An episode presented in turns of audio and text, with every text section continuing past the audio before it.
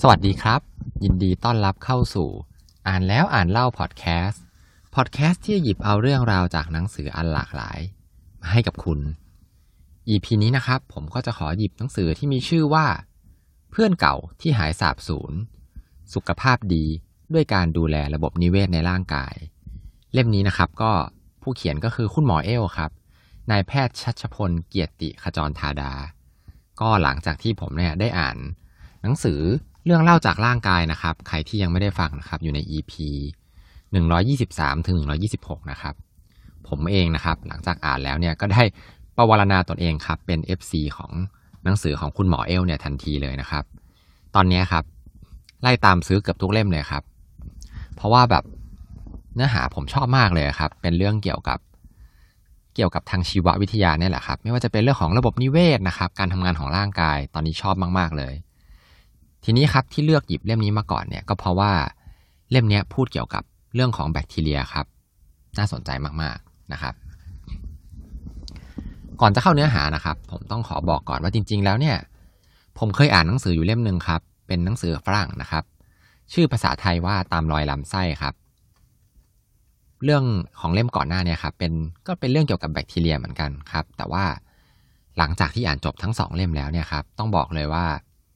เล่มของคุณหมอเอลเนี่ย ผมเนี่ยชอบมากกว่าเยอะเลยครับ เพราะว่าอ่านแล้วเนี่ย เข้าใจเรื่องของแบคทีเรีย แล้วก็ระบบนิเวศในร่างกายเนี่ย ได้ดีกว่านะครับ ไม่น่าเชื่อเหมือนกันนะครับว่า หนังสือภาษาไทยเนี่ย ชอบมากกว่าหนังสือของเมืองนอกที่เป็น best seller อีกนะครับ ทีนี้มาถึงหนังสือเล่มนี้ครับ เพื่อนเก่าที่หายสาบสูญเนี่ยครับเขาก็พูดถึงแบคทีเรียนะครับ แต่ว่าทำไมถึงเป็นเพื่อนเก่าที่หายสาบสูญเนี่ย เดี๋ยวคุณผู้ฟังต้องลองติดตามดูจากเนื้อหาข้างในเล่มนี้นะครับ ตัวหนังสือครับแบ่งออกเป็น 5 part นะครับ ก็จะเริ่มต้น part แรกเนี่ยในเรื่องของระบบนิเวศครับ เปิดมาด้วยคำถามนะครับ ที่มีอายุถึง 150 ปีเลยของคุณชาลส์ดาวินครับ ก็เป็นเรื่องของวิวัฒนาการเนี่ยแหละครับ และปัญหาเนี่ยครับเพิ่งจะได้รับคำตอบเมื่อปี 2004 นี่เองนะครับคำถามก็คือ มันมีกล้วยไม้อยู่ชนิดหนึ่งครับ ที่ในส่วนของที่เป็นน้ำหวานเนี่ย มันถูกเก็บเอาไว้ลึกมากนะครับ ปกติเนี่ยต้องบอกก่อนว่าพวกดอกไม้อะไรพวกนี้ครับ มันก็จะมีเกสรนะครับ ตรงที่เป็นน้ำหวานเนี่ยเก็บอยู่ไม่ได้ลึกมากนะครับ แต่เจ้ากล้วยไม้พันธุ์เนี่ยครับ มันมีที่เก็บน้ำหวานเนี่ยอยู่ลึกลงไปนะครับ ถึง 11 นิ้วครึ่งเลยทีเดียวนะครับ 11 นิ้วครึ่งนี่ถ้าเทียบง่าย ๆ ก็คือฟุตหนึ่งอะครับหนึ่งไม้บรรทัดนะครับ ทีนี้ครับคำถามที่เกิดขึ้นก็คือ แล้วมันจะมีแมลงตัวไหนครับ ที่มันจะสามารถที่จะไปกินน้ำหวานตรงนี้ได้นะครับ พืชเนี่ยครับ มันไม่สามารถที่จะเดินได้ถูกไหมครับ มันเคลื่อนไหวตัวเองไปไหนมาไหนไม่ได้ มันก็เลยต้องมีการพัฒนานะครับ การสืบพันธุ์เนี่ยหลากหลายรูปแบบครับ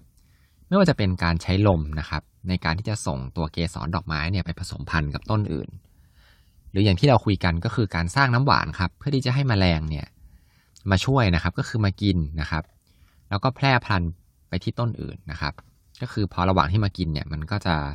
ขาหรือว่าตัวมันเนี่ยก็จะติดเกสรแล้วก็ไปติดที่ต้นอื่น เป็นการช่วยผสมพันธุ์ แต่อย่างที่บอกครับว่าเจ้าต้นไม้ต้นเนี้ยน้ำหวานมันอยู่ลึกมากนะครับ แล้วร้อยห้าสิบปีที่ผ่านมาเนี่ยครับ ไม่เคยมีใครเลยครับ ที่จะเห็นว่ามีแมลงเนี่ยมากินน้ำหวานจากเจ้าต้นกล้วยไม้ต้นเนี้ยครับ มันก็เลยเป็นคำถามว่าทำไม ต้นกล้วยไม้ต้นนี้มันถึงพัฒนาเป็นแบบนี้ แล้วมันอยู่รอดมาในโลกเนี่ยได้ยังไงนะครับคำตอบที่ได้ค้นพบกันครับก็คือ มีผีเสื้อกลางคืนพันหนึ่งครับ ที่ลิ้นของมันเนี่ยห่อเป็นวงกลมได้ แล้วมันก็สามารถที่จะม้วนลิ้นแล้วก็แลบลิ้นลงไปเนี่ย ไปกินน้ำหวานได้ครับ การกินน้ำหวานของมันเนี่ยใช้เวลาแค่หนึ่งถึงสองวินาทีเท่านั้นเอง แล้วก็กินในตอนช่วงแบบเช้ามืดอะครับ ก็เลยไม่มีใครเห็น จากนั้นมันก็แป๊บเดียวแล้วมันก็บินจากไปเลยนะครับ อันนี้เนี่ยก็คือเป็นคำตอบของคุณชาร์ลส์ดาร์วินที่เพิ่งจะได้รับคำตอบมาเมื่อเร็วๆนี้เองนะครับ ทีนี้ถามว่าทำไมวิวัฒนาการเนี่ยมันถึงวิวัฒนาการมาแบบนี้ครับ การใช้ลมในการพัดเกสรไปเนี่ยมันก็เหมือนกับเราเนี่ยครับที่เรายืนแจกใบปลิวนะครับ ไม่รู้เหมือนกันว่าจะมีใครมาซื้อของหรือเปล่า ไม่รู้ชะตากรรมนะครับ การให้กินน้ำหวานแบบปกติแบบต้นไม้ต้นอื่นเนี่ย มันก็เหมือนเป็นการยื่นแจกครีมครับ แต่ว่าไม่มีแบรนด์นะครับ ผีเสื้อเนี่ยอาจจะมากินน้ำหวานจากต้น A นะครับ แต่ก็ไปกินจากต้น B ต่อก็ได้ครับ ทีนี้การที่ทำตัวดอกไม้ของกล้วยไม้อันเนี้ยครับ ให้มันอยู่ลึกลงไปมากๆเนี่ยครับ ก็เหมือนกับที่เราเนี่ยทำการตลาดแบบ niche market ครับ เป็นตลาดแบบพรีเมียมนะครับ ก็คือ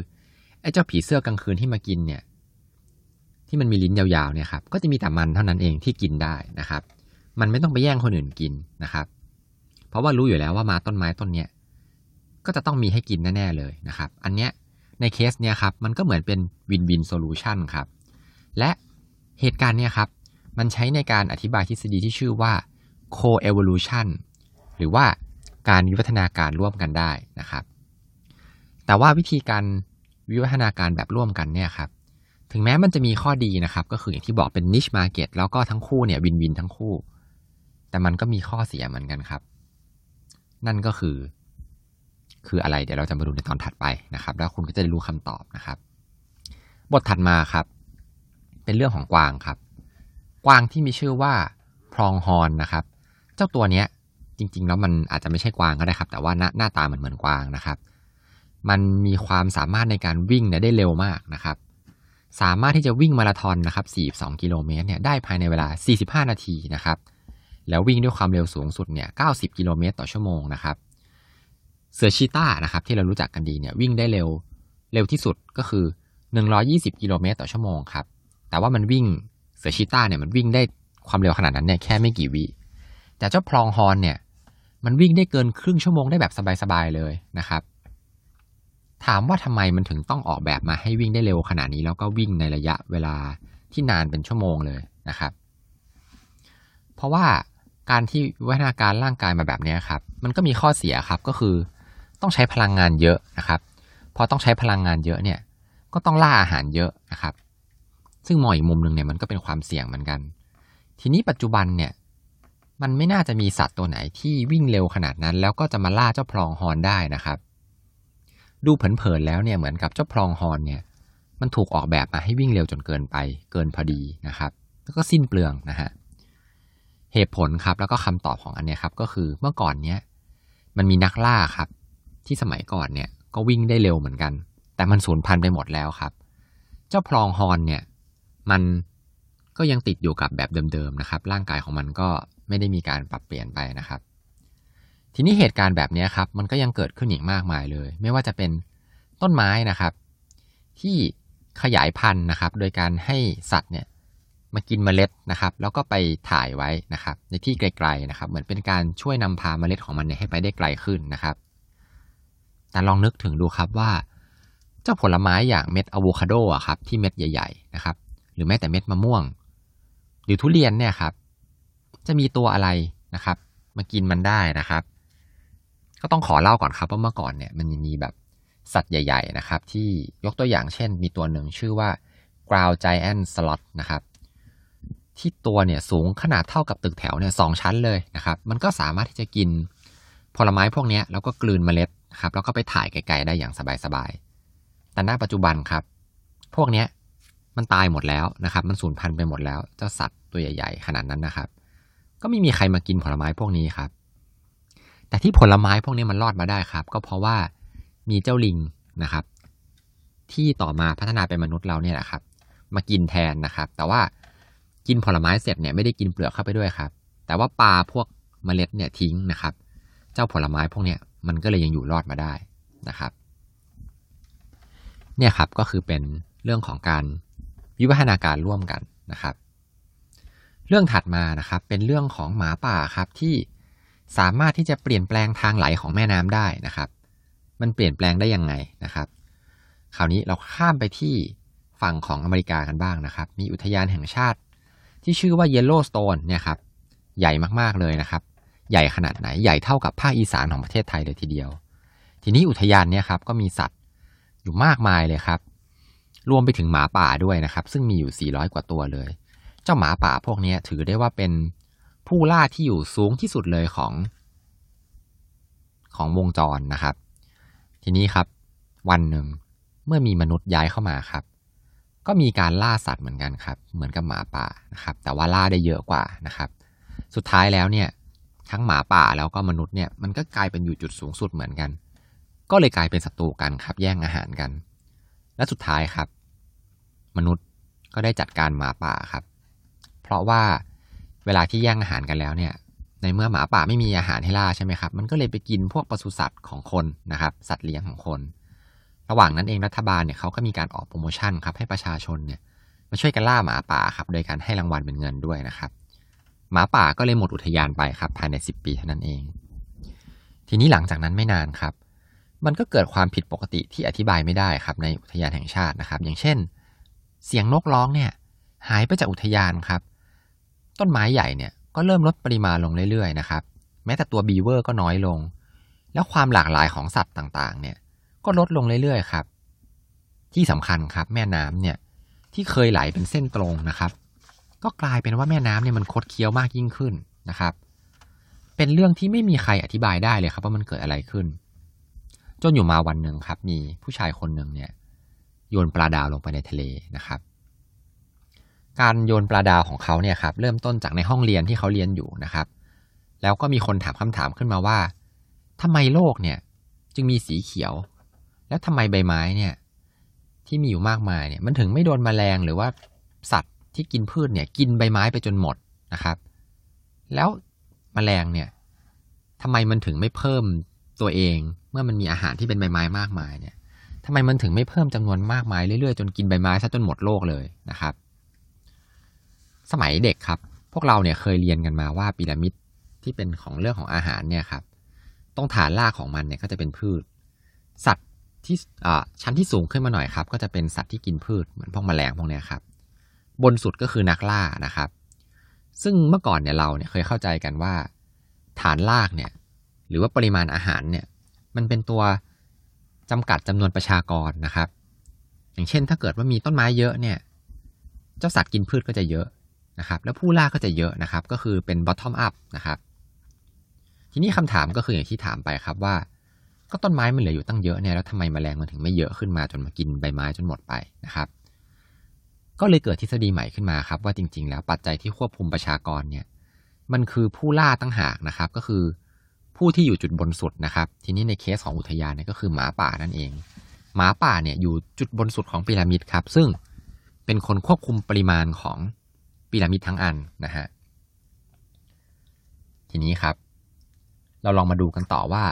เจ้าสัตว์ผู้ล่าเนี่ยมันมีบทบาทอย่างไรนะครับ ผู้ชายที่โยนปลาดาวที่ผมพูดไปเนี่ยจริงๆเขาชื่อว่าคุณโรเบิร์ตเพนนะครับ คุณโรเบิร์ตเพนเนี่ยหลังจากที่เรียนเรียนจบแล้วเนี่ยครับเขาก็เลยด้วยนิสัยของนะครับนักวิจัยนะครับเขาก็เลยลองไปหาพื้นที่พื้นที่หนึ่งครับ แล้วก็ตีกรอบมันนะครับ ก็คือจะเป็นพื้นที่ชายฝั่งทะเลนะครับ หลังจากนั้นเนี่ย พอเขา หาบริเวณได้แล้วเนี่ยครับเขาก็พยายามที่จะจำกัดนะครับ นับดูว่าใครเนี่ยเป็นผู้ล่าของพีระมิดตรงในส่วนของแอเรียนี้บ้างนะครับ แล้วใครถูกล่า หลังจากวิเคราะห์มาได้ครับเขาก็พบว่ามีปลาดาวนะครับ ที่เรียกว่าปลาดาวสีม่วงเนี่ย มันเป็นผู้ล่านะครับ ที่กินสัตว์อื่นแล้วไม่มีใครมากินมันนะครับ ก็เลยเจ้าปลาดาวสีม่วงเนี่ยมันคือจุดสูงสุดของพีระมิดที่บริเวณชายหาดตรงนี้นะครับ หลังจากนั้นครับ เขาก็เริ่มทดสอบตามสมมติฐานของเขาก็คือ งัดมันออกจากโขดหิน แล้วก็โยนมันทิ้งทะเลไปนะครับ ก็คือเอามันเนี่ยออกไปจากระบบนิเวศในส่วนนั้นทำแบบนี้ตลอดเลยนะครับทำทุกเดือนทุกเดือน จนภายในหนึ่งปีครับ เขาก็มาสำรวจใหม่ สัตว์จาก 15 สปีชีส์เนี่ยลดลงเหลือแค่ 8 เท่านั้นเอง และภายใน 5 ปีครับ เหลือแค่สปีชีส์เดียวนะครับโรเบิร์ตเพนเนี่ยได้แสดงให้เห็นแล้วว่า สัตว์แต่ละชนิดเนี่ย มีผลต่อระบบนิเวศเนี่ยไม่เท่ากัน และเจ้าตัวที่สำคัญเลยอย่างเช่นตัวปลาดาวสีม่วงเนี่ยครับหรือหมาป่าในอุทยานเนี่ยครับเราจะเรียกมันว่าเป็น keystone species ครับก็คือเป็นสปีชีส์ที่มีความสำคัญกับระบบนิเวศนะครับ ถ้าเกิดสปีชีส์นี้หายไปเนี่ยระบบนิเวศก็จะเปลี่ยนนะครับ ทีนี้กระโดดกลับไปที่ Yellowstone ครับ อย่างที่บอกไปครับ พอมนุษย์จัดการหมาป่าหมดแล้วเนี่ย เมื่อหมาป่าหายไปนะครับ เลเวลถัดลงมาครับ ก็ไม่มีใครที่จะไปล่าเจ้ากวางเอลเมื่อเจ้ากวางเอลเนี่ยจำนวนมันเพิ่มมากขึ้นนะครับ เพราะว่าไม่ถูกกิน มันก็เลยไปกินยอดไม้ครับ ก็เลยทำให้ต้นไม้เหล่านี้ไม่สามารถที่จะเติบโตเป็นต้นไม้ต้นใหญ่ ๆ ได้ ทีนี้เมื่อต้นไม้เนี่ยมันไม่แตกกิ่งก้านนะครับ กิ่งก้านมันน้อยลง พวกนกนะครับ หรือว่าสัตว์ที่อาศัยอยู่บนต้นไม้เนี่ย ปริมาณมันก็เลยลดลงนะครับ ทีนี้ เจ้า กวางเนี่ยครับ มันก็เลยไม่มีอาหารกินใช่ไหมครับ กวางเนี่ยมันก็เลยไปกินต้นหลิวที่ขึ้นตามแม่น้ำนะครับรากของต้นหลิวที่เคยช่วยพยุงดินเนี่ย ไม่ให้ถูกแม่น้ำมันกัดเซาะเนี่ยครับ มันก็เลยไม่มีนะครับพอต้นหลิวลดลง แม่น้ำก็เลยคดเคี้ยวนะครับ แล้วก็เริ่มเปลี่ยนสีนะครับ พอต้นหลิวหายไปครับ มันก็เอฟเฟกต่อกันไปเรื่อยๆนะฮะตัวบีเวอร์ที่ปกติเนี่ยจะเลี้ยงลูกแล้วก็สร้างรังในพื้นที่ที่มีน้ำขังสูงเนี่ย มันก็เลยทำแบบปกติไม่ได้ครับ มันก็เลยไปตัดต้นไม้ มาขวางลำน้ำเนี่ย ให้กลายเป็นน้ำเนี่ยให้ให้มันขังสูงขึ้นนะครับ ให้มันกลายเป็นเหมือนคล้ายเขื่อนนะครับ น้ำเนี่ยมันก็เลยไปท่วมข้างๆครับ ระบบนิเวศมันก็เลยเปลี่ยนนะครับทำให้มีสัตว์ครึ่งบกครึ่งน้ำมาอาศัยนะครับ แล้วก็มีพวกงูพวกนกเนี่ยตามมานะครับ ระบบนิเวศมันก็เลยเปลี่ยนไปหมดเลยนะครับ แค่เรา แค่เจ้าหมาป่าที่อยู่บนสุดเนี่ยมันหายไปนะครับ ทีนี้สุดท้ายครับในปี 1991 ครับ รัฐบาลครับ ก็เลยต้องไปนำเข้าหมาป่ามาจากแคนาดาครับมา 31 ตัวนะครับ เอามาใส่ไว้ในอุทยานนะครับ หลังจากนั้นเนี่ยครับ ป่าก็เริ่มฟื้นฟูครับกวางเนี่ยมันก็ปริมาณลดลงนะครับ กินน้อยลงนะครับ ต้นไม้ก็เลยโตมากขึ้นนะครับพอมีกิ่งก้านปุ๊บเนี่ย นกมันก็กลับมาทุกอย่างเนี่ยก็เริ่มกลับมา แต่ต้องบอกเลยครับว่า ตอนที่มันกลับมาเนี่ย มันไม่ได้กลับมาเหมือนเดิมร้อยเปอร์เซ็นต์นะครับ ระบบนิเวศที่เปลี่ยนไปเนี่ยครับ มันยากมากเลยที่จะกลับมาเหมือนเดิมนะครับ ทีนี้ถามว่าเล่าเรื่องพวกนี้ไปทำไมนะครับ จริงๆแล้วเนี่ยคุณหมอเอลเนี่ยครับผู้เขียนเนี่ยเขาก็บอกว่าร่างกายของเราเนี่ยครับ มันก็เป็นระบบนิเวศเหมือนกันนะครับ แต่ว่าจะเชื่อมโยงและเหมือนกันยังไง เดี๋ยวเรามาติดตามกันต่อใน EP หน้านะครับผม สำหรับใน EP นี้นะครับ ขอบคุณที่ติดตามรับฟังอ่านแล้วอ่านเล่าพอดแคสต์แล้วพบกันใหม่นะครับ EP หน้า สวัสดีครับ